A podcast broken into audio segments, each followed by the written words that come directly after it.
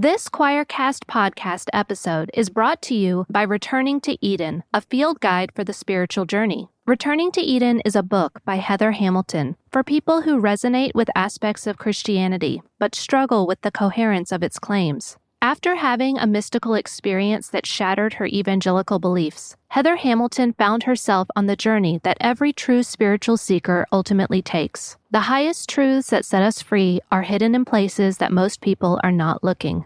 Returning to Eden re examines the Bible stories of childhood and opens them up as symbolic maps into the inner world. Stories like Jonah and the whale, the parting of the Red Sea, Noah's Ark, and the virgin birth are illuminated with penetrating depth and intellectual integrity. Faith is no longer a white knuckled grip on implausible beliefs, but a relaxation into a deep inner knowing.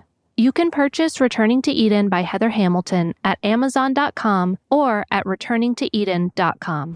Western Christianity has spent the last 2,000 years telling everyone they're separated from God. This is not church with John and Nat Turney. Hey, everybody! Welcome back to the podcast. My name is Nat, and with me, as always, is my uh, my sidekick, the the Robin to my Batman. The uh, what other what other? Nah, I got nothing else, man. The Winnie to my poo. Yes, the Winnie to my poo. Say Winnie to my poo, John. Winnie to, to my poo, John. See, you've messed. Winnie, You want to do it again? Winnie. try to, it again. Winnie to my poo, John. Anyway, this is the podcast. Call this is not church because if it was church, you would have left and at this point run screaming by now. We're like, no. But we're here with a with a with a new guest. I think you're in for a treat. I think it's going to be awesome. He's got a book out that is ridiculous and ill-advised. Oh, wait a minute. That's the actual title of the book. It's amazing. So let me introduce real quick to uh, Rale Sidebottom. Uh, Rale is a storyteller from the American underground, writing about skateboarding, film fiascos, and dropout culture across three decades. Starting out in documentary film at the NW Film Center before moving to Los Angeles, Rale has worked as a story editor for multiple production companies. His screenplays and original pilots have been optioned and shortlisted for many com- uh, competitions, the Sundance Pilot Lab, Shore Scripts, and Austin Film Festival being a few. His latest book, Ridiculous and Ill Advised, is available now wherever fine books are sold. Wow. Awesome. Welcome to the podcast, man. What's up? Hey, great to be here. How you guys doing? We are doing well. I, I speak for myself. I, I'm doing well. John, you doing all right? I'm doing well. I mean, for the, Having having endured your most recent beardectomy, uh, how's everything going, man? You okay? it was sad actually. I sat in the barber's chair and he cut my beard off and it all fell in my lap. And I'm like, I looked down and I'm like, there's my beard. And he thought I was upset that my beard, the, the hair was in my lap. So he's like getting this little vacuum. I'm like, no, just give me a moment. This is sad. this is a sad moment. Just, I'm just acknowledging the amount of hair I just had cut off my body. Are are you still running your hand through your phantom beard that's no longer Yes, there? yep, I do You're that. like, damn too short, damn too short. I know. you know, you know It's how all like, man. the kids have like security blankets or uh, my security blanket was just holding onto my beard as I'm like sitting reading or watching TV and that's that's gone now. So Now you're just you don't even know what to do with yourself. I don't I don't it's sad. I It really is. I had a beard for a while. I got to talk about my beard. Hold Yeah. on, hold on. Yeah, no, talk about your beard. I'm, I'm sorry. I look at a clean shaven dude. I'm like, he doesn't know what we're talking about. He can't relate. Hey, I lived in Humboldt County. Look, there was a time when not only did I have a beard, looks like about the size of yours, Nat, but I also did the uh the chin beard. So nothing on the lips or the upper cheeks, just down right here, and then Yeah. like 1830s style. And Yeah. uh, it was great because I, I ran a movie theater, a very professional movie theater. And so I'd wear a suit with that beard. And anytime someone asked to see the manager, they would send me the manager. And the first person, the first thing that people would inevitably say was, Are you the manager? I'd say, Yes, I yes, I am. How can I help you? They're like, they're like, you look like a logger that stole an outfit from the locker of a CEO somewhere. I do miss my beard. Oh, that's all. I'm clean shaven now, but uh, the beard again someday soon, I'm sure. John's John's gunning for promotions at work, so I've given up on all that. I don't I don't give a shit anymore. So let her rip. That's all I got to say. But hey, so I was just going to start off by asking you guys. You you and John know each other. Used to work together. Is that right? We Or did. maybe kind of give Yeah. us a little background how y'all how y'all came to be acquainted. I was working for Costco for about a decade, and I worked at several Costco's. And uh, one of the ones I worked at was in Humboldt County. And I think John, did were you the one that approved my transfer to your store? Is that how we met over the phone or something? I, I might have been involved in the phone call. I wouldn't have I wouldn't have approved your transfer, but I would have been involved in you coming because you No, wait, started. you would you would have you would have disapproved this transfer? I don't have the authority to approve or not approve transfer. Oh, I thought you were like, I would not have done that. if, knowing what we know now. Yeah. Yeah, no, we worked together at uh, the Costco there in Humboldt County for a number of years through COVID. In fact, we got to watch Yes, a lot of yes. antics in Humboldt County during COVID at Costco. Oh my gosh. Antics. to have to have had the privilege of working retail during COVID Oh, must have just been a special treat. As a writer, I'll tell you, it was the golden years. Because right away, when- so here's the thing my wife is a medical professional. And so she told me, she said, look, you need to start wearing a mask at work. This is real. It's coming down. And I don't, I don't know. So I trust her. I say, okay. So I remember I wore a mask to work and I was the first one at our branch. And people mocked me so openly. They're like, that's not real, or that's not a big deal, or you don't need a mask for it. Or my favorite was, I would never do that. No one's going to make us do that. And I said, okay. And then everything changed. Yeah, never say never, right? It's funny. My, my my son was going to college at the time. Anyway, but he had he had a guy he went to school with who was a Chinese national and had just gotten back from. In fact, he was from an area that was close to where the the what was the damn place it was from? Uh, Wuhan. Wuhan. Wuhan, yeah, so he was and had gone home over Christmas. This was uh, six or eight months before it broke out. And uh, my son, like uh, like two weeks after Christmas, got the sickest he's ever gotten in his life. Like my son doesn't go to the doctor. He went to the doctor. They tested negative for every known influenza virus, but they still, I mean, it still took him like two weeks to get better. And then he later told me the symptoms were like, "Holy shit, I think I had COVID." Right. before we even knew that that was happening. So it was a it was a strange time. But John, I heard all kinds of stories from John Yeah. about all of the uh, all of the abuse that you guys had to endure Oh my gosh. from you know assholes who didn't want to wear their masks. I mean, yeah. yeah, Or the guy in the Joker mask. We're like, okay, you know what? That's funny. Yes. But also no. yeah. But yeah. my, my my favorite was all the guys with like their little homemade masks, or the you know, or they just like pull a hoodie over their head and be like, "That's my mask." I'm like, now, oh man. mind you, I went through this in Texas, and nobody gave a shit about it in Texas. Right. and, and I live in a fairly smallish West Texas town, uh, not by Eureka standards, but you know, Sure. hundred thousand or so. And man, for the first eight or nine months, this thing we were just about immune. Um, Yeah. We not on the interstate, we don't have a bunch, you know what I mean. And then all of a sudden, it hit us hard, and we, you know, we went from having you know handful of infections to hundreds of infections and hundreds of deaths, and it was like, oh, y'all still think this is fake? And they were like, yeah, still bullshit. Like so, okay, but we're not here to talk about COVID. We're here to talk about awesome books and screenwriting and apparently tripping on acid and skateboarding. So let's uh let's uh let's talk about that, man. Let's uh yeah, talk us through a little bit about this this this this book, man. I'm curious. in this book, I attempted to chronicle one of my first great adventures. I've been very fortunate to meet extremely interesting people. I think that uh, even as a as a young man, I was always interested in stuff that was out of focus for everybody else. You know what I mean? Whether that was people or cars or just a certain way of seeing the world. I don't know exactly what that came from, but I was always drawn to different kinds of things, things that were different from the normal things that everybody liked. And that was true with music and culture and everything. And so this is a story that tries to chronicle that year, 1990, that I spent on the road with curb painters and uh, what it meant to me and what it meant to me going forward. It, took me a long time to actually sit down and write the book, but uh, I'm glad I did because, you know, skateboarding. I I feel like one of the things about it that I think is most important is none of these things are mutually exclusive, whether it's skateboarding or taking drugs or religion or economy, like all these things, they can kind of all weave into their own kind of tapestry. Whatever it is that you got that you like to do, all those things can be the same thing and tied together in a way that you can make your own and make your own world out of. And that's what they were doing well before I met them. And so when I found them, it was not a hard uh, sell to get me to come on board. Like a culture, I, I really appreciated as a kid. I'm, in, I'm I'm a child of the '80s too. Uh, I graduated high school in '89. I got kind of sucked into the whole like skate punk thing. You know, like my music aesthetic was was very much in that vein. Fuck um, yeah. those kinds of late 80s, you know, skate punk bands, all of that stuff. And me and my, you know, I was never a good skateboarder, but I liked to skateboard. And John's and John and I had a really good friend named Mike Losh. Remember Mike? Yeah. Um, and we were in band together. He was just the most soft spoken, just if if you didn't know him, you'd say this guy probably goes to you know temple every week and you know loves his it was just this soft spoken very nice guy but man he was a hardcore skate punk he like you, his record collection make you cry uh, it was that good and he and i went on a went on a band trip well orchestra trip and we took our skateboards with us to san francisco and our only goal for that trip was to ride our skateboards down lombard street down the you know the the, the eight or nine consecutive hairpin turns of Curviest street in the world. Yeah. every street in the world. We're going to ride our skateboards down Lombard Street. We got to the top of Lombard Street and then realized it's fucking brick. There's no way you're skating down that. No. can't. So we ran down it screaming with our head, skateboards over our heads, go, and just ran all the way down it. But we're like, we were so disappointed. But ended up going to like really cool record shops in the Haight, you know, in the Haight and going through.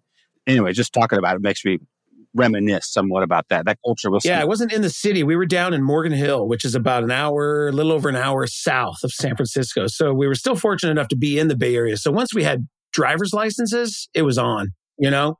And we were in the city as much as possible in the East Bay, going to shows, going to punk shows, going to any kind of show. I think that's one of the things that I love so much about those times was it doesn't seem like there was less culture, but at the same time, it seemed like culture wasn't as uh, exclusive, right? Like I knew a lot of people that did not like the Grateful Dead, but they'd go.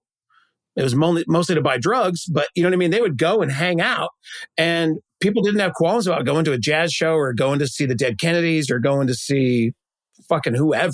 You know what I mean? It just, the only thing that we worried about was just going. You got to go. You know what I mean?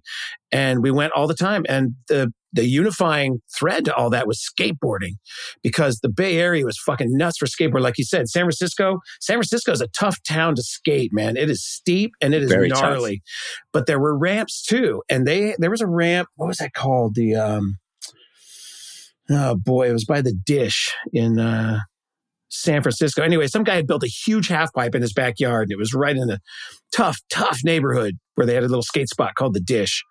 And uh, we had to seek it out. You know, these things weren't readily available to anyone. A lot of the places we skated were privileged information, and you had to find the right people, talk to the right guys, or simply just be good enough that when someone saw you skate, they felt comfortable sharing that information. Because the last thing people want is a bunch of fucking posers to show up at the uh, show up at the ramp. Yeah. Seriously, you know what I mean? So you better bring your fucking A game and some fucking dirt weed because not everybody gets to skate here. You guys better fucking step it up. You know what I mean?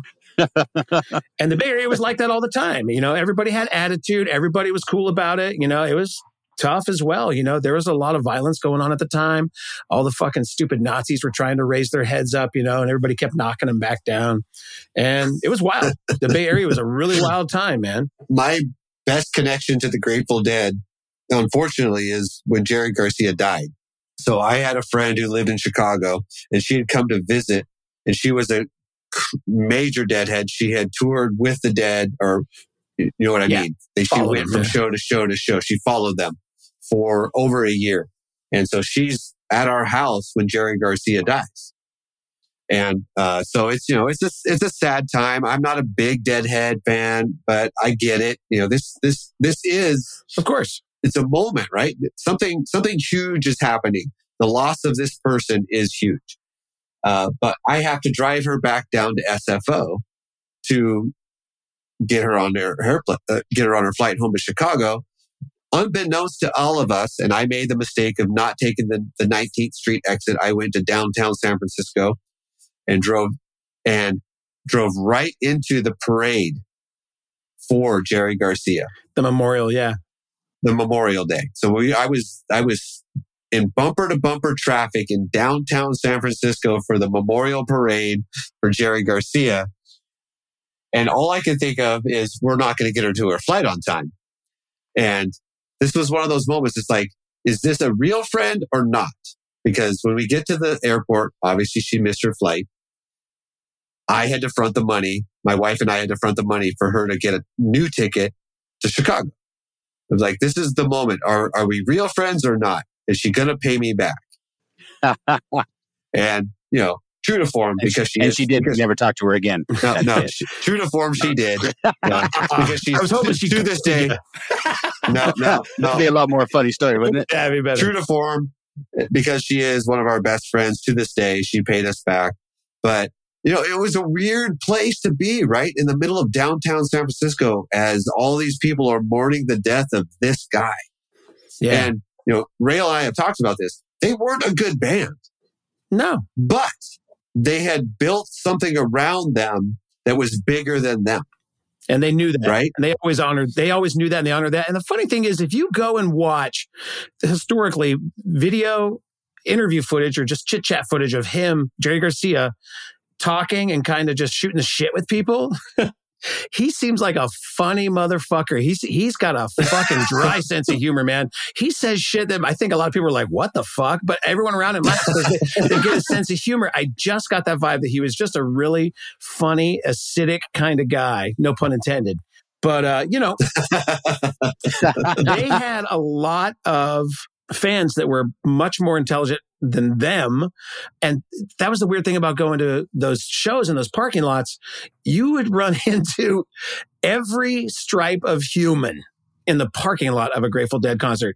You would see tenured professors. You would see rednecks. You would see loggers. You would see goth kids. You would see ravers trying to sell DMT. You're like, what's DMT? It's like 88. You know what I mean? Like there's just all kinds of fucking weirdness going on in that parking lot. And, and by the way, like the, the, the subculture that they propped up took care of itself.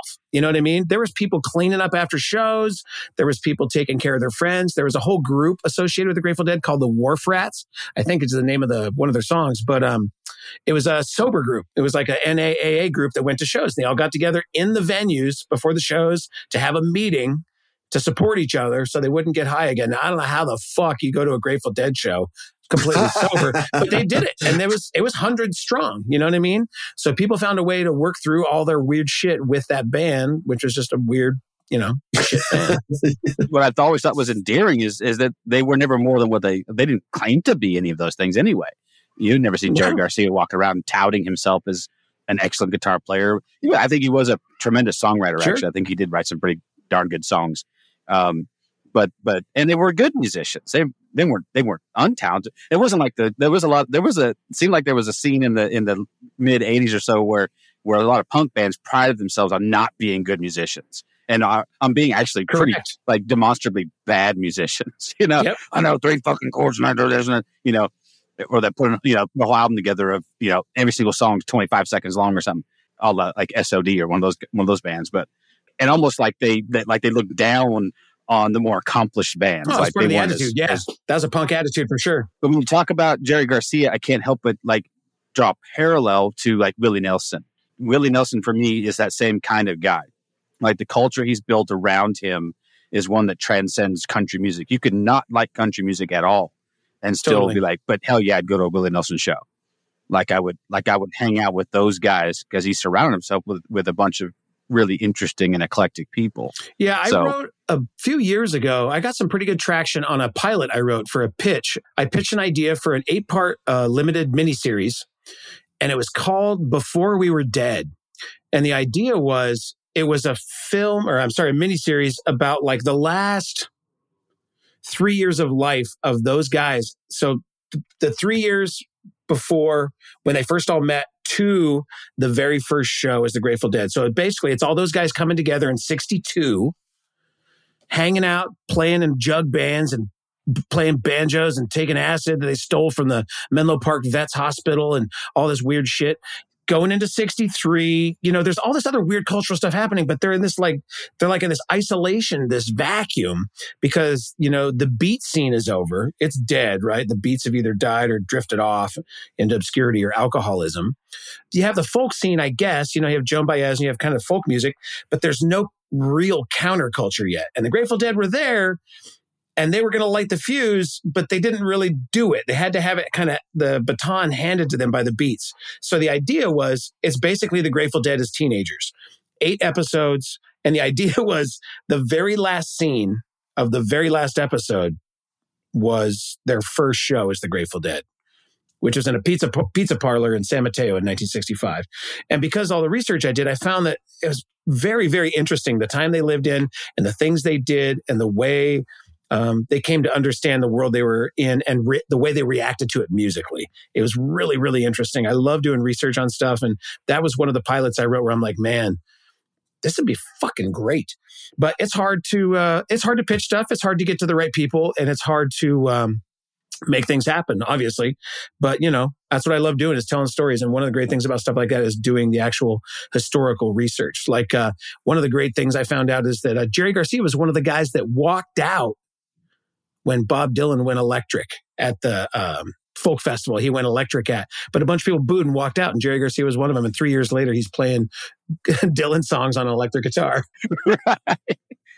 dylan you know always a little bit ahead of his time yeah. or or a bit of an iconoclast anyway. I mean, it, seemed like he, if, anytime someone tries to pigeonhole, I remember seeing an interview with him once. He's like, I'm not anybody's spokesman.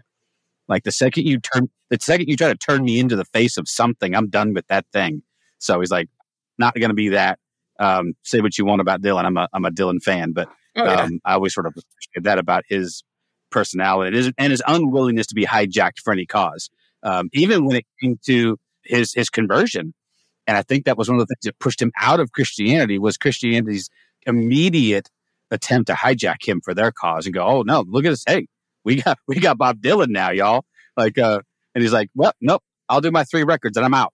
I'm not doing this Christian thing anymore. So, three and done. Yeah. The first one was pretty damn good second two were uh, not, not, not not great. What what was uh, the title of the first one? Because that's the one that has uh, long long train long um, long train running. It's, it's, something like that. Damn it! I just said I'm a Dylan fan. I can't remember. Long black train. No, it's not long black train. It's that's a uh, that's a Doobie Brothers song. That's a that's the song everyone thinks is uh, without love. Without love. Um, it's something with a train. Son of a bitch! I can see the record album cover in my in my it's in my collection. Have you guys seen that Netflix film, the Rolling Thunder Revue?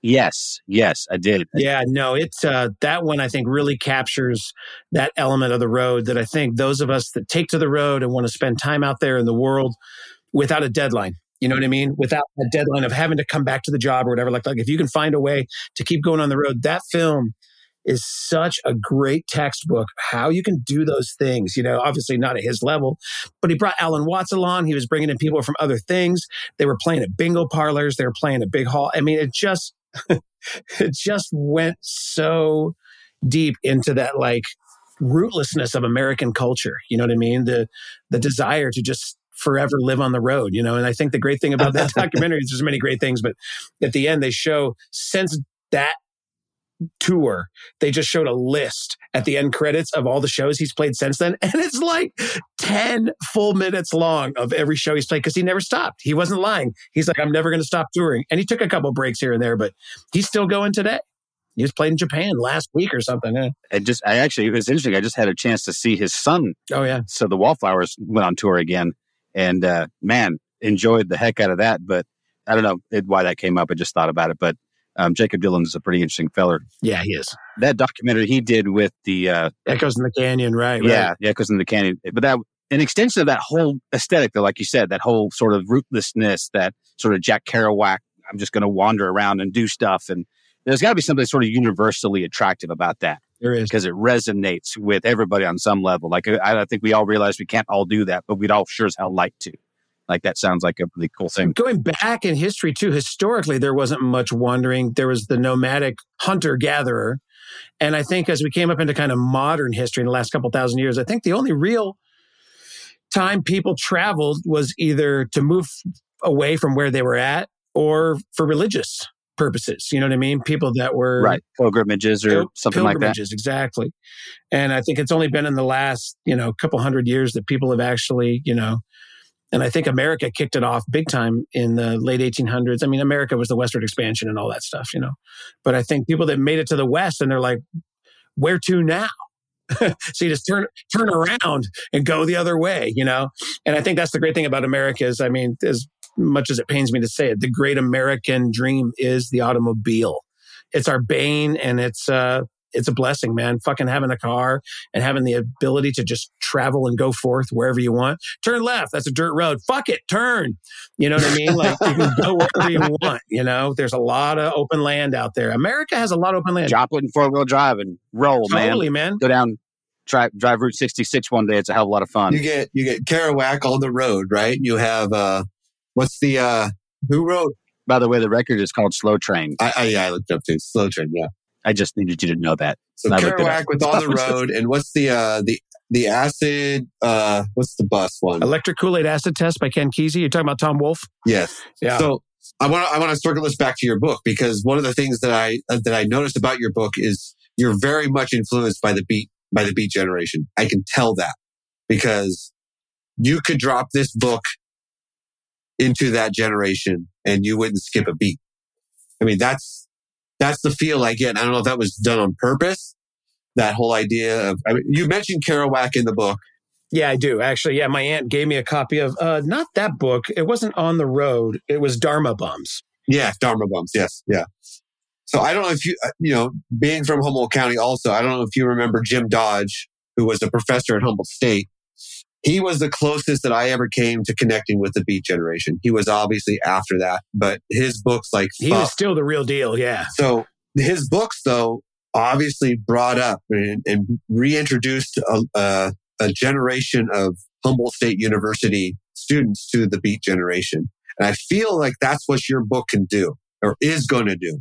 Is it's going to then reintroduce this idea of the Beat generation within the late 80s and 90s because this idea of saying, fuck it, I'm just going to go. This might be a bad idea. I don't know, but I'm just going to go and I'm going to do what I'm just going to go and I'm going to hang out with these people and let's see where we go. And that's a, that's a thing that specifically my generation was absolutely opposed to, right? You have to get a job. You have to settle down. You have to make sure you have your, your 401k in place, which I bought it. Well, I think every generation is opposed to that in general. but I, but I bought, but I bought into that, right? Hook, Right, right, line, right. and Yeah. sinker, right? And, um, to the, to the, I think to the detriment sometimes of our soul. Yeah. Well, you bought into it because you didn't know any other way. That's the that's the the hook, right? Like they don't give you any access to alternative information. So prior to the 60s, there was no real alternative information, especially for kids living in the middle of fucking nowhere. And that was the great thing about punk rock is punk bands struck out for everywhere. They started playing everywhere, right? Like I know you got a lot of punk shows up in Humboldt County that came through from Oregon or up from San Francisco. We got it in the Bay Area. And these were people that came from all over the place. You know what I mean? And the information became more readily available. I mentioned in the book that I found a copy of uh, Maximum Rock and Roll. And Maximum Rock and Roll was nuts because then you realize if you pick it up, if you didn't know anything, all you have to do is just a glance through the pages. You realize there are hundreds, if not thousands of people networking and communicating outside all the systems we know to be real. So there's now there's a new system, right? And then you have the names of the bands. So you're like, okay, I have never heard of any of these bands, but if there's a bunch of girls that are on tour from Iowa called Gay Witch Abortion, I want to see that show. Yeah. You know what I mean? Yeah. I really want to see that show. And then they have help and want ads for uh, people that want to go on a road with the band. If you want to come along, we can't pay you, but we'll put you up in a hotel. We'll have a place for you to crash. We'll provide food. And we just need someone to help lug our amps. And these small towns that would put out these advertisements, hey, we have a longshoreman's hall in Longview, Washington. If people want to come, we'll pay $150 for the night. We take half the door, you know, all these different things. And you realize, whoa, America is fucking ripe for the picking. You just need to know where the orchards are. You know what I mean? Of counterculture. And that maximum rock and roll, that was just a skull splitter for me. I was like, what? And to me, one of the weird things was, and I talk about this in the book, as close as I was to my friends, I'm a Scorpio, I'm outspoken, I'm very social. I love making friends. I love having people around. I love being around people. I'm just a social person. And yet, for all my friends and acquaintances, nobody wanted to take that next step. People like to go to a show. They like to skate a little bit. We journey around the Bay Area. We certainly had good adventures in the Bay Area. But as far as like lighting out for the territories, people were like, nah, I'm good. So I had to find that, you know what I mean? And I was very fortunate to find Adam and Eve and the blessings of that curb painting culture, you know? Because that's a way, because that's the trick, right? How do you make money to keep going? Because like it or not, Yeah. So talk about that. You you dropped that curb painting thing a couple times, and there's bound to be a few Right. people who are like, okay, what? Having read a little bit of your book, I understand what you mean, but talk about curb painting. Let's talk about curb painting, right? So America is filled with suburbs. Suburbs are being built all the time. People want to move to the suburbs. It's just a big, big deal in America. And all suburbs have to be paved and they have curbs and the curbs require address numbers, sometimes required by the city, sometimes not. People put them on their house. Sometimes people put them in hard to see places. And something that the people that I ran with figured out pretty early on, I would guess the 80s, was that um, it is difficult to see address numbers on houses. Either the numbers aren't there or, you know, shrubbery or foliage has grown up around it and you can't see it. and so they came up with a real easy fix. They made a flyer that said, a little flyer, quarter sheet, very small, said, uh, notice, large reflective address numbers are being painted on the curb. Statistics show us this is a fun number that we made up. Statistics show us that 78% of our homes are inadequately numbered for night use. We are using a brightly reflective paint so that your police, fire departments, delivery people, mail person, etc., can better find your home. And then here's the hook. The cost of this service is $8. If you want this service, write your address number on the back of this flyer and hang it in a window that is visible from the street. We will be by tomorrow. So without having to knock on the door, without having to do any kind of pitch, the pitch is the flyer, right? We would tape it to a door, never put it on a mailbox. That's illegal. tape it onto a screen, screen door or a door, a little piece of tape. And we would sit around for hours cutting up flyers into quarter sheets and taping them because you got to prep them. You know what I mean? You're walking your tape. You're, you're not ripping a piece of tape and putting a piece of tape on each flyer at each door. You're ready. Door, door, door, door, door, door. So you would spread out. And the Southwest is full of beautiful aggregate, concrete. and I've noticed this because I've tried to paint curbs all over the country. Aggregate runs from extremely clean and smooth to just choppy as fuck. And choppy, choppy fucked up asphalt uh, and uh, concrete works fine when you're, you know, just doing paving and it's for vehicles and stuff like that. But you can't spray paint onto it. It just doesn't look good. But aggregate in the Southwest is smooth and clean. And so when you put that stencil on there, if you hold it down right, it looks fantastic. You have to have some skills with a paint can, but we did $8 a house and it's a low enough number that no one balks. And you've already made your $8 without pitching it at all. And people will either be home when you paint the curb. So you just go up and say, Hey, we just painted the curb. It's $8. And they'd go, great. And they'd give you the eight bucks and they'd either want change. You'd always have change with you. And if they weren't there, we made another little flyer that said, Hey, your address number has been painted. $8 is the cost. Please leave check or cash in an envelope on the door. And we would do that constantly. And we so rarely didn't collect. Very few times people just wouldn't pay. They were either went on vacation, maybe, or they're out of town, or they just spaced it. We knocked on the door, they were out to dinner. And after two or three tries, when we're traveling from town to town, you're not going to wait around for that last 24 bucks. You know what I mean? If you've made, because we're talking pretty great numbers in the late 80s, early 90s, because you could get a peddler's permit for 40 bucks. So if you roll into town with a school bus full of eager kids that look passable and you go door to door, we would make a map and we would highlight photocopies of the map and say, okay, you two, this is your highlighted area. I want you to put a flyer on every door in that neighborhood. You guys, I want you to put a flyer on every door in this neighborhood. And we would highlight with these photocopies and then tell everybody, and we'll meet at this, you know, Taco Bell right by this park in four hours for lunch. And then we'll do the rest of the afternoon. And in that way, we could flyer thousands of houses because the Southwest just blew up with suburbs in the 80s and 90s. And so we would do sometimes over a thousand, eleven hundred houses in a day. And while our returns were certainly not 100%, they weren't zero either. And it really came out to about, I would say, eight to 10% return.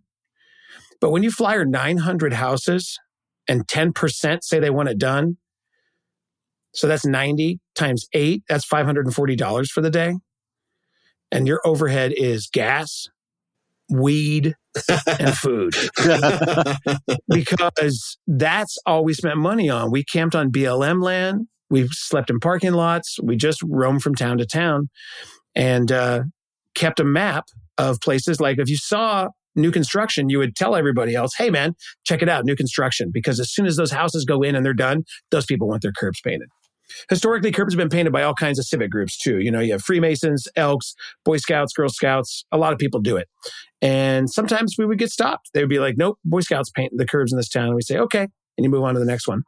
But it was extremely lucrative because it was mostly cash and you could just make a ton of it in a week. And when you wandered into Texas and you would go to places like San Antonio and Austin, you could really, really clean up. And it was great. We would make tons of money and have enough to live on for a while. And then we're like, hey, let's take a break for three weeks. You know what I mean? And so we would take a break for three weeks, work for a week, take a break for a week, work for two weeks, take a break for two weeks. It was not hard work, but it was definitely, you had to have a certain level of commitment. A lot of people would show up, you know, we'd pick up hitchhikers or whatever, and they, some people didn't last. Some people lasted the weekend, you know, but it was extremely lucrative. I just can't emphasize enough how much fun it was to be let in again, like with Maximum Rock and Roll, be let in on the secret that, oh, you can make money however you want. You don't have to go sit in an office. You don't go have to stand somewhere. You don't go have to have to put on a collar shirt and tuck it in and not wear shorts to work. You know, you can kind of do whatever you want, however you want to make money, as long as you're honest and you're forthright about all your information. And we were. And so that was pretty much it. I will say the, the paint was just spray paint, but we added the reflective glass beads that body shops use to blast metal to take all the paint and primer and everything off. If you put that, if you put that in a salt shaker and you shake it on the paint when it's wet, it will adhere and it's reflective. So when you drive by at night, it does shimmer. And when you shine a light on it, when you shine a light on it, it really, because people are skeptical. They're like, ah, reflective, huh? And then you're like, trust me, take a look at night. You know, you can't really show them in the daytime. And you would go by the next day and you're like, hey, man, how about that curb? And they're like, holy shit, I can't believe it. it really flashes when you shine the lights on it.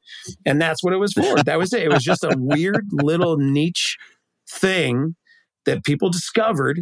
And I got drug along for the better part of a year with this family and group of friends that uh, didn't mind working hard and liked to party even harder, you know? So that was, you said, throughout the Southwest, then, right? Arizona, um, New Mexico, you, you said you said you said BLM. That's like Bureau of Land Management, like public property, right? Or like Bureau of Land Management, free land, right? Ranch land, yeah, open open land that you can graze on, you can sleep on, and um, yeah, if you're hip to that stuff, you know where all that stuff is, where you can camp for free and stuff like that. So that's cool. I live in Texas now, and uh, have lived for twenty plus years now. But San Antonio and Austin are like two of my favorite places to go in Texas because they're Austin in particular is one of the few places I can go and for a moment not forget that I'm in Texas. Like it is, it is a, a, little slice of Bohemia, like right in the middle of of all of this other stuff. And uh, Austin's a great town, but that's that's when my wife and I found that because we're from Humboldt, obviously. You know, John and I were related and everything. So uh, um, coming from the West Coast, especially the you know Humboldt County is it's its own little thing, man. Uh, you know as well as anybody. Um, and then it's moving, shitty aggregate. You can't paint curbs in Humboldt. I tried. Well, yeah, because uh, yeah, um, but excellent weed. So I mean, you can't yes, you can't fault them on that. Yeah. You can't fault them on that front. But we uh, so John and I grew up like one of our favorite bands we used to listen to in high school was Mr. Bungle because they were local and they were you know they were first of all they were just a great band pushing the envelope. But they were one of the they, and they were responsible for bringing a lot of other people into Humboldt County in the '80s and doing shows.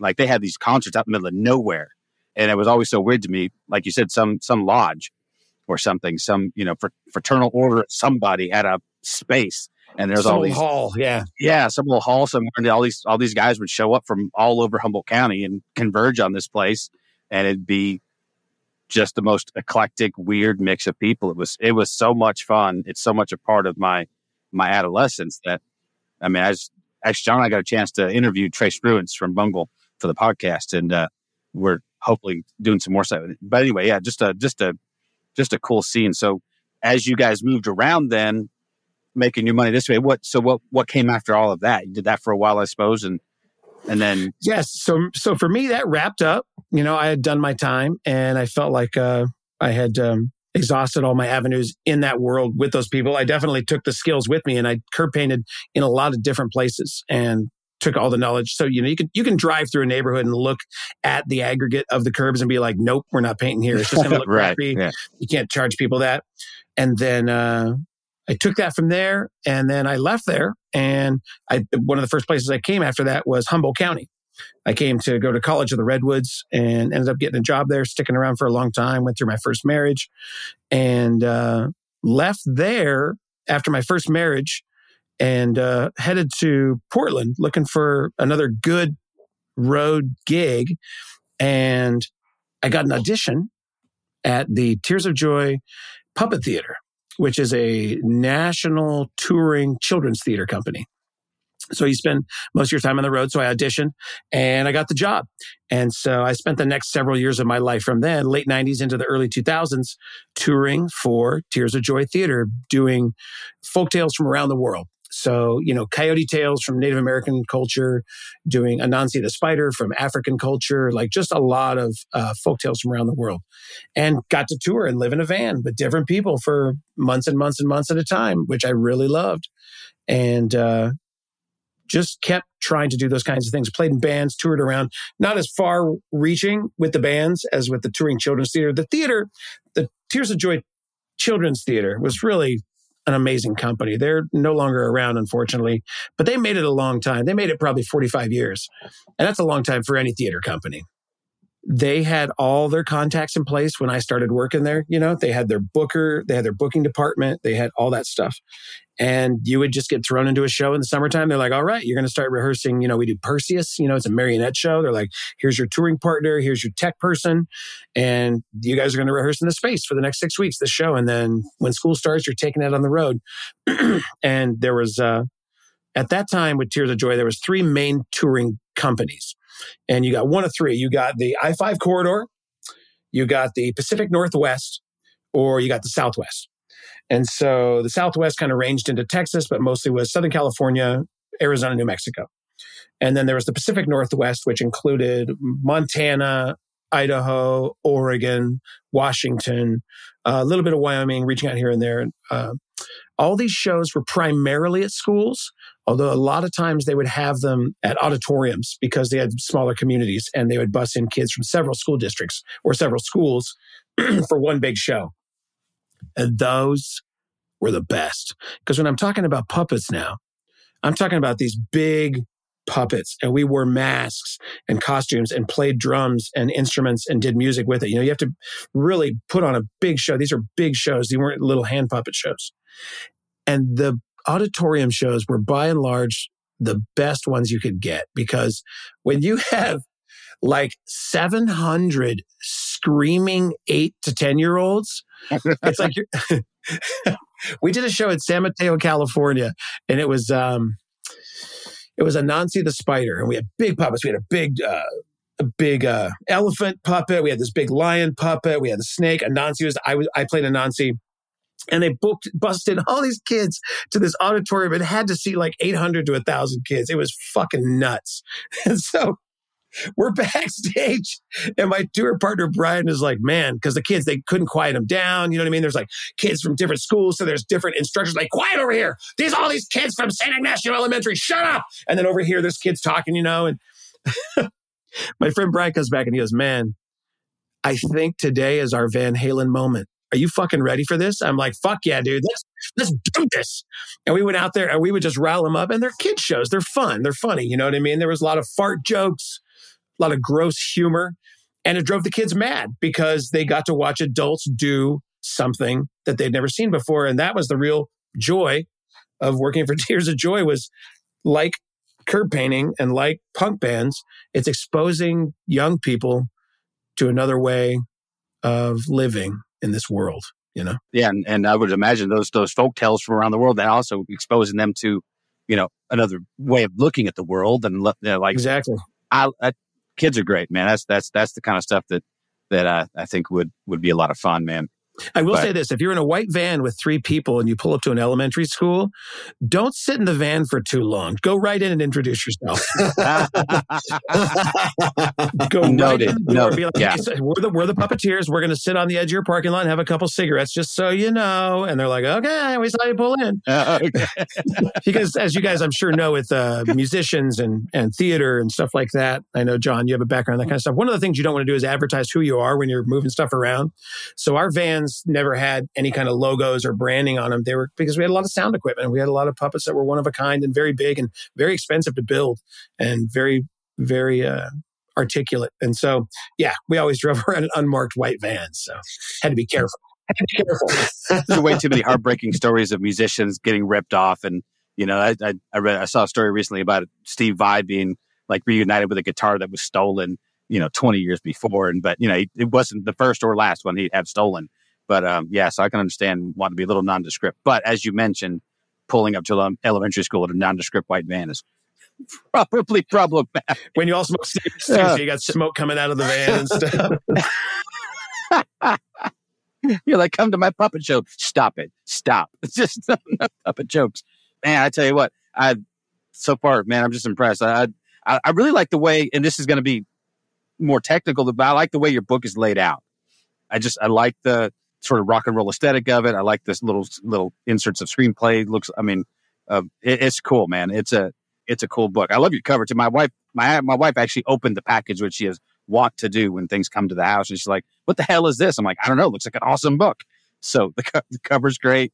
The stuff inside of it is man, it's fascinating. I I I, I can't wait to do more than just skim it. I've uh, John's read it because John's always very very good about. Yeah, no, I I was married to that idea for a long time. Theo Ellsworth, the the illustrator that did the cover and the back cover, he uh I lucked out, man. He had some time and I was able to get him to do a cover for me.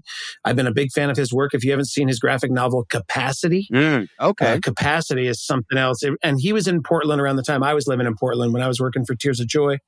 And I found his book at uh, comic shop there. And I've always been a big fan. And as it turns out, uh, when I'm back in Missoula, Montana, he also is in Missoula, Montana. In fact, right down the street. So I reached out to him. He had the time. He did this cover for me. I'm super stoked on it. As you said, it's just something else. And it really speaks to how I felt in that year, like going from just kind of a wide eyed, young, itinerant wanderer to a monster spray painting and skateboarding across the Southwest. What's cool about the cover too is until you read the book, there's so much in this cover that doesn't make sense to you until you read the book. The half, the half monster face, right? Which, That's on purpose. Um, yep. Yep. Right. But when I first saw it, I hadn't read the book, right? So I'm just like trying to figure out what these two, these two fa- sides of the face mean, right? The, the person on the skateboard up at the top, the person filming, the person spray painting a curb with a very specific, a very specific number, by the way, which, uh, I love. 666, the number of the curb painter. but all of this doesn't make sense until you read the book.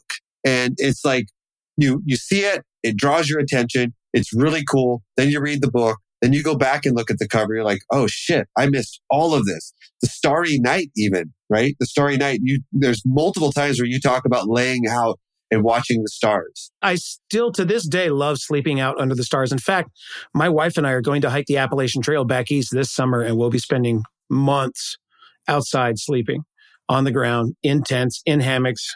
We still love it. We still love being outdoors. And um, that is our upcoming most recent adventure. It's called Take a Flippin' Hike is our YouTube channel. Just so if you, anybody wants to check it out, I'll do a little plug for that. We have a YouTube channel called Take a Flippin' Hike.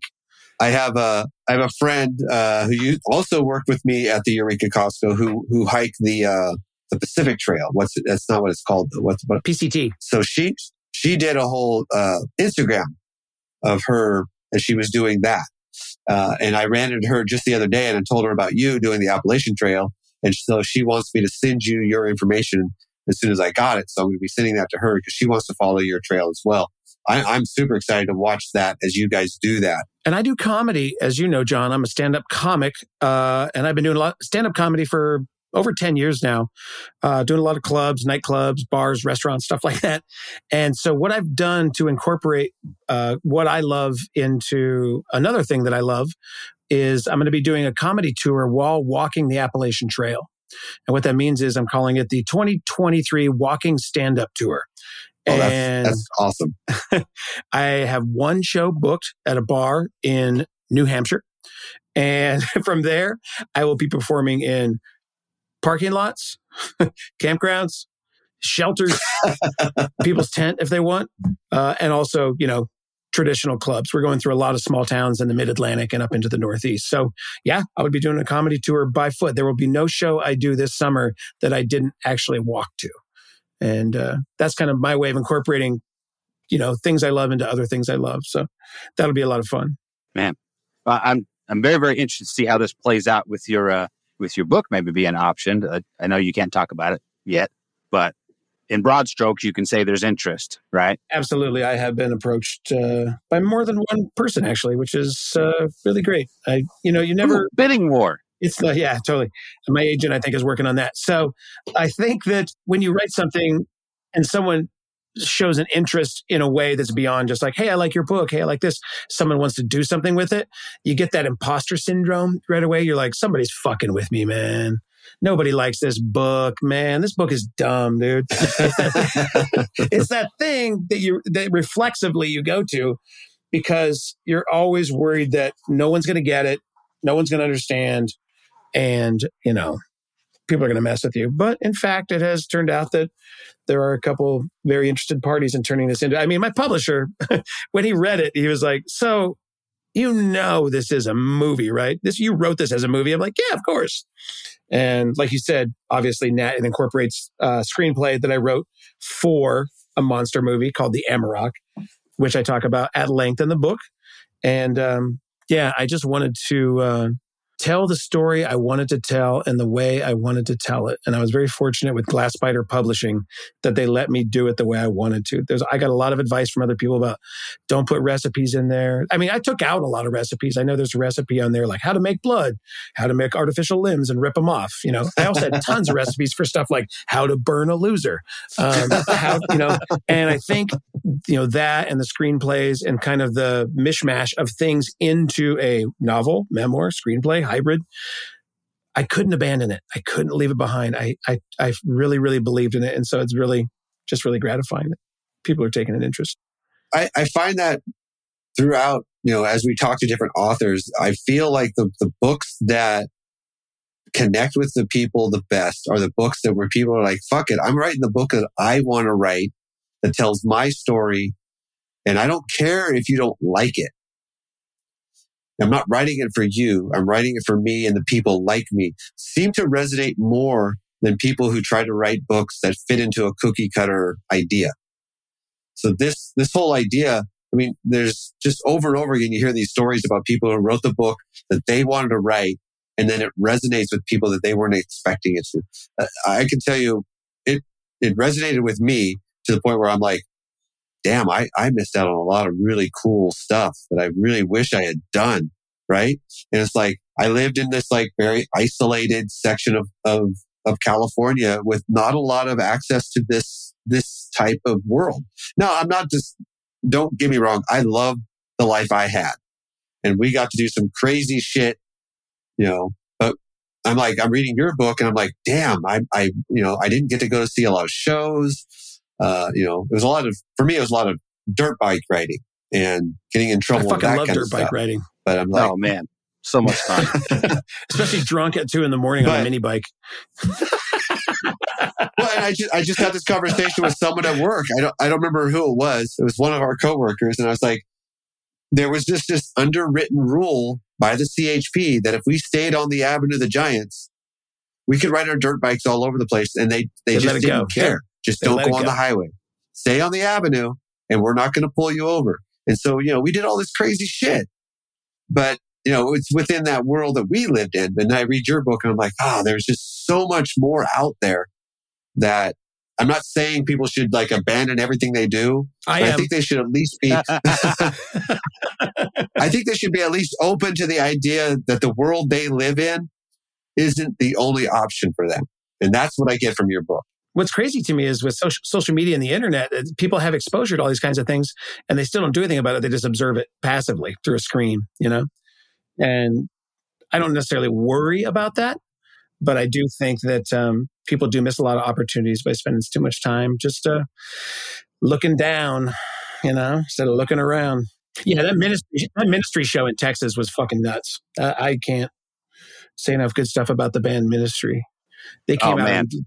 They came out of fucking left field with that industrial grinding fucking punk noise. Well, what's out. weird is a couple of years a couple of years before that they were like oh, they were electronic. I mean, they were they, they completely transformed.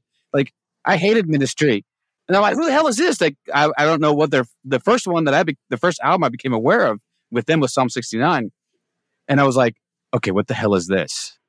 Like this is new. This is different. Oh, this is Ministry? No, but that's a that's an outside the box thinking. Like, hey, that whole industrial metal scene was was interesting, man. the early 90s, I mean, everybody was in the fucking pool, right? We had fucking Lollapalooza. You had just Right. crazy ass fucking. You watched Liz Phair open for fucking iced tea. what the fuck, man? It was an absolute melee. This is good shit, dude. I watched fucking Chili Peppers get upstaged by Beck. I saw Beck cover them after them. The song they did in their set, he covered their song, and you did could it tell. better. He did. People were like, like, "Is he being a dick?" Yes, that's awesome. Yes, yes. Beck is the Beck is the bomb. I love Beck. And uh, you know, like I said, everybody was in on it. Like there were so many different kinds of things happening with music, and there was no Internet of Things yet, and so everybody was listening to CDs and tapes, and it was just you know, you kind of listen to everything in one way or another. I mean, there was so much garbage. There's always garbage on the radio, and I think most people figured that out pretty early. Um, if you want to find good good radio, good music, you listen to college radio if you got one Right, exactly. And trade tapes with people. We lived in that small town of Morgan Hill, and I remember we had a buddy who had a better radio signal than a lot of us, and he could record the punk show on Sunday nights from the local radio station up in San Jose. We couldn't get it, but he would record a tape, and then if you brought a tape to school, he'd make you a copy, and then you could look that up, and they would they would announce on the radio. They would talk about the band's label, and then you would get your mom to drive you to a record store in San Jose, and you would find one of those records. You'd look on the back, and there's the address, and you would write to them for a dollar. They'd send you a catalog, and then you look up all these bands. You didn't know who they were. You're like Napalm Death. That sounds good. I'm gonna buy it. I'm gonna order a cassette by Napalm Death, the June Brides, and Nurse with Wound, and we'll hope for the best. Surely one of the three will be good. Yeah. And all three were great. It was like noise, like abstract noise, grinding death metal, or like spoken word over like the Smiths or whatever. You're just like, this is all good. It's all good. Well, and, and Rale, Rale. I mean, I, I told Rale this as he, as he was moving away, moving out of Humboldt County. One of the one of the biggest things that I miss working with Rale on a day on a daily basis was as we got close to closing. Well, actually, even before that, Rale would go over to the computers, and he would, and he'd just pick some random song list or playlist, and it was like some of the most ridiculous bands that I had never heard of.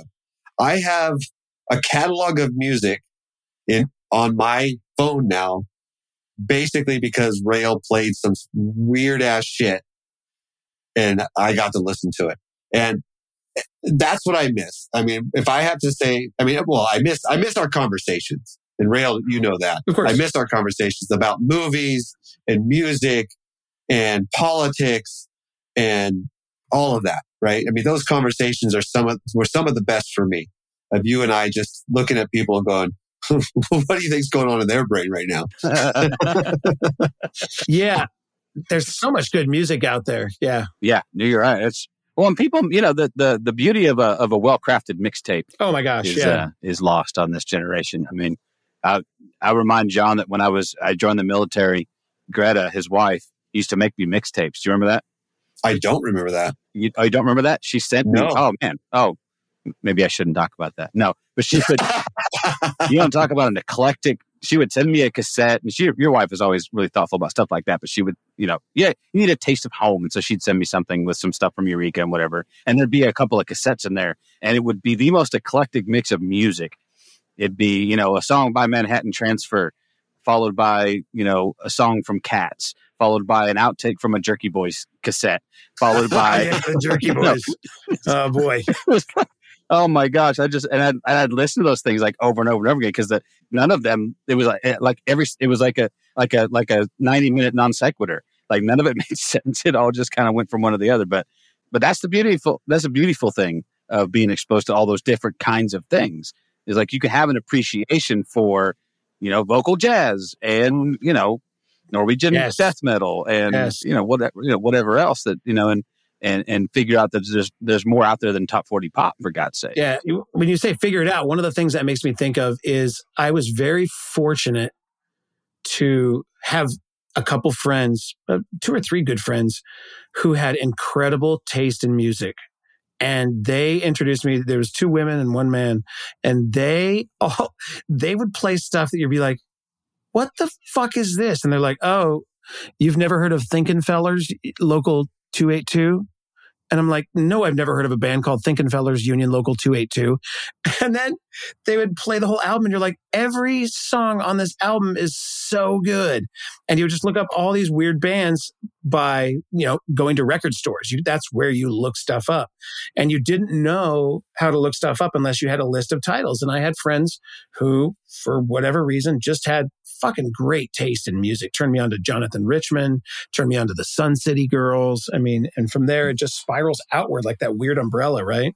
amazing I, I suspect that we will hear more from you man that's uh that's my hope anyway i hope i hope everything that Absolutely. that, that that's going on comes to fruition and we get to watch this thing play on a on a screen somewhere whether large medium or small and uh get to see you uh translate to some i, I think it like as I, like I said i think it, it would be awesome i you obviously wrote it that way with that hopefully that with that in mind so i think that'd be great Oh, absolutely. Yeah. and obviously you're a uh, you're a natural storyteller. I like that. Thanks. And you, I always like having people on the podcast who uh, who, who can uh, who can carry their weight, man. Thanks a lot. I appreciate it. Because John's not going to John's not going to do it. I mean, John didn't shit. say shit today. I know.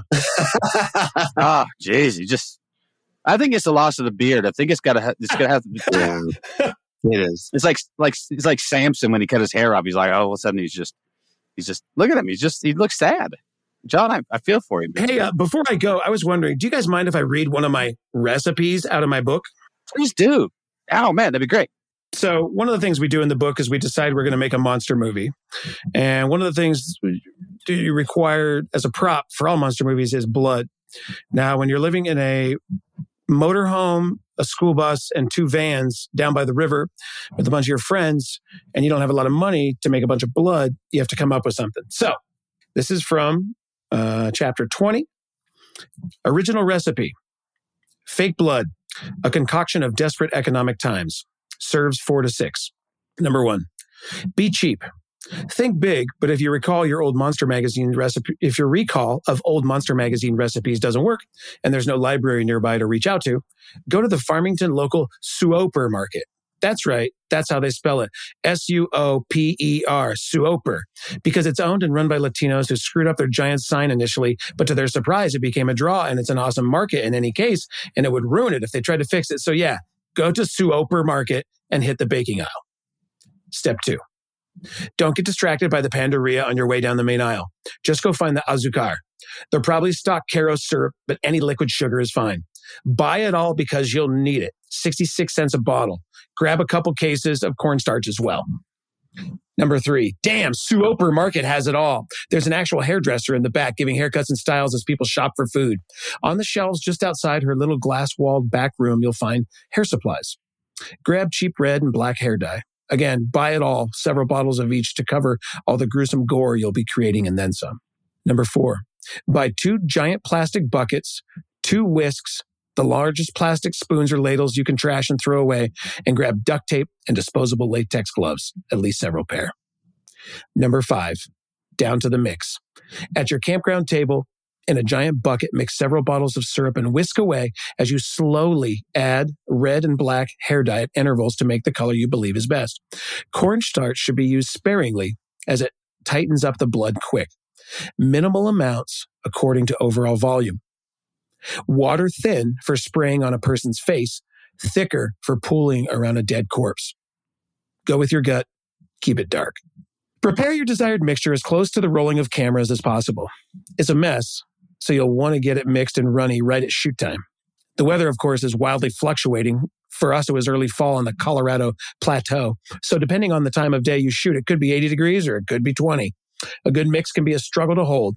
As blood tech, it is your task to get people excited when they see your work. It's the backbone of the monster movie when life becomes death. And if you get it right, bravo. Well made.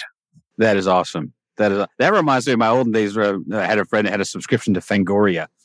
And we and we poured over every oh man, every every issue that came out like, oh, this is amazing. And for like two seconds, we all want to pick up artists, you know? Like everybody, like you read when there's no distractions. When we were kids, I remember reading the back of the same record like fucking 40 times. And you're reading about the producer and the drum tech, like all that shit, whatever details, because there was nothing else to read. I don't know about you guys, but I was a voracious reader. And so I would read like Fangoria magazine, like whatever it was, I would just absorb it and just take every piece of information away from it. And to this day, that's how you retain all that weird trivia, you know? Yeah, we were such we were, we were so starved for uh, for stuff to read. We'd sit at the breakfast table and read the back of the damn cereal box Right. Because it was something to do with. And they used to put stuff that was interesting on the cereal boxes. There'll be little jokes. And, they knew kids, they knew kids it. Yeah. yeah, I was like, oh, I do? Well, I'm, well, uh, we would did have a TV nearby, so and sure, as- you know, sure as hell didn't have a little television in my pocket. So we read the back of cereal boxes, right, John? Well, and, and Rale and I talked about this at some point in the, the past about the loss of standing in line to buy the records, right? Mm. Uh, well, so that community, that that idea of having to stand in line to get, you know, like the the uh, the the new GNR album or whatever, right? Whatever Yeah. band you like, you stood in line with a bunch of people that you didn't know from all different walks of life, and you had conversations about each other. Now you just now when an album comes out, you just hit the little download button in, in Apple Music or whatever. You, you're not standing in line. You're not hanging out with people you would never meet if you weren't standing in line to buy a record. And the, what's the first thing you did when you bought the record or the, or the CD? You pulled out the the insert and you read it all. I mean, it, that was how you got to know these bands, right? That's how. And I, I feel like there's a loss of connection because of that. Yeah. Strangers don't talk to strangers anymore. You know, I used to talk to strange people all the time. Right. And I still And it- gravitate towards that. I, but I'm an outgoing person. You know, I, I like to tell the story of Kurt Vonnegut real quick that he shared and so many people have shared, which is um, when he tells his wife he's going out to get a stamp. And she goes, Why don't you just buy a whole thing of stamps? Then you don't have to go out and get a stamp. And he says, If I do that, I don't get to walk out the front door and walk down the street and watch a guy walk his dog and take a shit in the bushes. And I don't get to see the cute girl walk across the street who's buying hula hoops apparently for somebody. And I don't, and he gives her this long laundry list of the people he talks to and the people he meets and the things he sees. And that's why he takes that walk to go get a stamp because he forces himself to go out into the world constantly and interact with that super awesome thing that is called humanity, you know? I love it, man. Well, and, and, and you know, and I'm not, I'm not blowing smoke. I, I really, yes, you are. Go ahead and blow smoke, John. but that's one of the things I took away from the relationship that you and I had when we worked together is you were someone who was willing to get to know people regardless of their, of, of where they came from. Now, you and I might have a laugh about the stupidity of those moments later, right? But you had, you had the wherewithal to live in the moment, let the people be who they are, unless they were being overtly me. Right. There was times where it was time to like, yeah, this isn't going to be okay. You can't say that kind of shit. But if they were just weird and out of, out of this world, we have that moment. Then you and I would have these laughs and these comments about, did you see that guy that just walked by here? That's a draw for me. Yeah, that's a big draw. Yeah. And that's one of the things I miss about you being there because within the department where the computers are, I now hear, you know, Charlie Daniels, Devil Went Down to Georgia way too many times. Can you hear that too many times, John? Yes. Yes, you can. I have a theory about this. Don't don't stop me now. Here's the thing. I used to like a lot of shitty music, and like I mentioned earlier, I was fortunate to meet people that had very good taste and kind of brought me out of that kind of repetitive nature of life into a new world. And there are songs that I think I still would like today if I wasn't forced to hear them so much. Let me explain a little bit. So we're all familiar with the song I fucking love this. song. Before I say what song it is, I really want to say, I'll be honest. When I was a kid, this song, I was like, what, 14 when it came out. I fucking couldn't get enough of this song. I love this song. I bought the album. I don't think I listened to anything on the album except this one song. I loved it so much. I did. It's embarrassing as it may be. And that song is Everybody's Working for the Weekend by Loverboy. I love that song. But today, 40 plus years later, if I had known back then that I was going to be forced to listen to that song every fucking Friday for the next 40 fucking years, I would not have been enthusiastic about it. I can I hate that song so much. I don't even like like Zeppelin's top five anymore because every fucking pre-programmed station in America has a get the lead out program where they play the same five Zeppelin songs, the same five ACDC songs, the same five Tom Petty songs. And it, it's fucking old, man. It was old 30 years ago. You know what I mean? And there's so much good music that came out of that same time they're not listening to. If I hear Lawyers in Love by Jackson Browne, I lose my shit. I fucking love that song, but we don't hear it. And that's what's the great, that's the great thing about it. You never hear it. No, it hasn't been overplayed. And that's the problem. And it, yeah, it Jackson Browne's great, dude. But Run on Empty, fuck, man, fuck that song.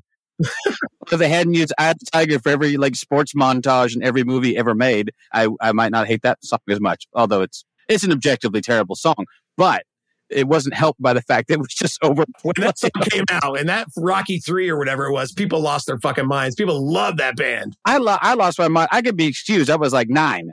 All right, nine year olds held accountable for taste of music. I loved that song. We played it on repeat. Yeah, and then you, I was then of course I'm subjected to it for the next 40 years. Right. And I'm like, dear God, I don't want to hear da da da anymore, man. You can do something better. you can, yeah. And I think that, you know, that's just a symptom. It's, it's, a weird thing to me, too. I guess a lot of people are exposed to a lot better music nowadays, but the radio that is played in every workplace across America would not indicate this is so. You know what I mean? Right. Yeah. it's just like people listen to Omar Souleyman and Balinese music and great fucking weirdo psych post punk fucking shit all the time. But when they go to work, they got to listen to the fucking devil went down to Georgia. Yep. God have mercy.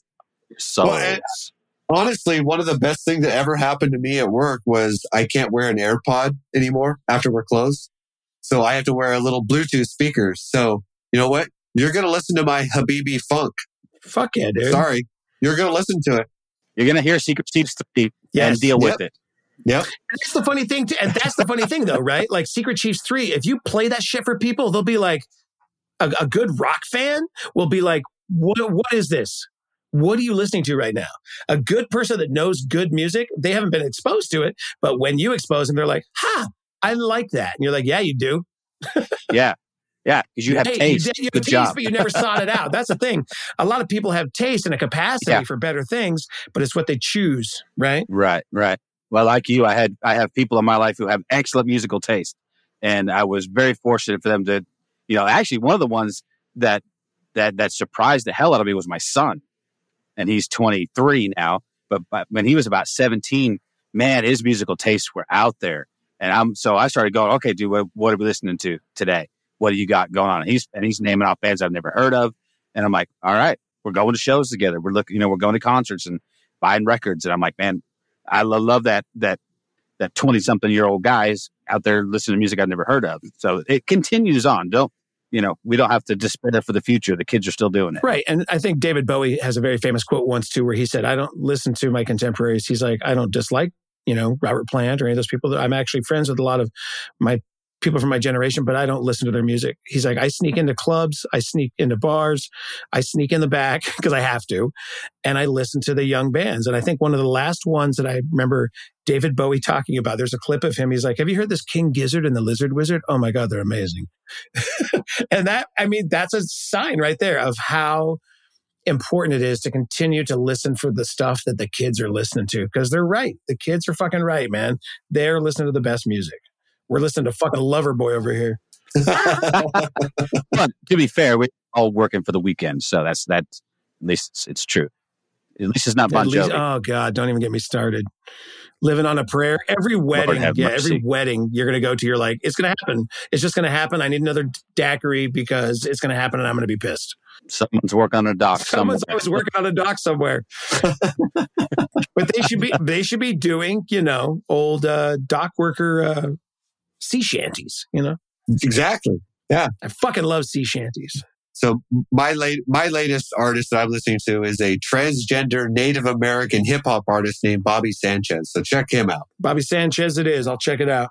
I'm listening to this band called um called uh U2. Have you heard of them? No, I, I think they're going to really blow up. no, I don't think so. I'm just kidding. ah, kid. I'm a kidder. But man, Rale, dude, awesome. What a Yeah. pleasure. And it, it is always fun talking to someone who feels like a kindred spirit of sorts. So uh thank you for that. Thank you for the book. Yeah, of course. Uh, we're gonna link to your stuff. We're y'all, y'all go buy y'all go buy a book, man. Rale Sidebottom. This is uh, his book, Ridiculous and Ill Advised. Tremendous title. Buy it just for the cover art, man. Holy mackerel! But no, the uh, the, the the stuff inside is, is awesome as well. And I appreciate the conversation. Thanks so much. Thank you for listening to This Is Not Church. Be sure to rate and review the podcast on your platform of choice. If you would like to partner with us, visit patreon.com slash this is not church, where you will receive exclusive content such as early access to episodes, videos of upcoming episodes, and live Q&A sessions. Be sure to check out our Facebook group or follow us on Twitter and Instagram. All the links are in the show notes. We'll be back soon with another episode.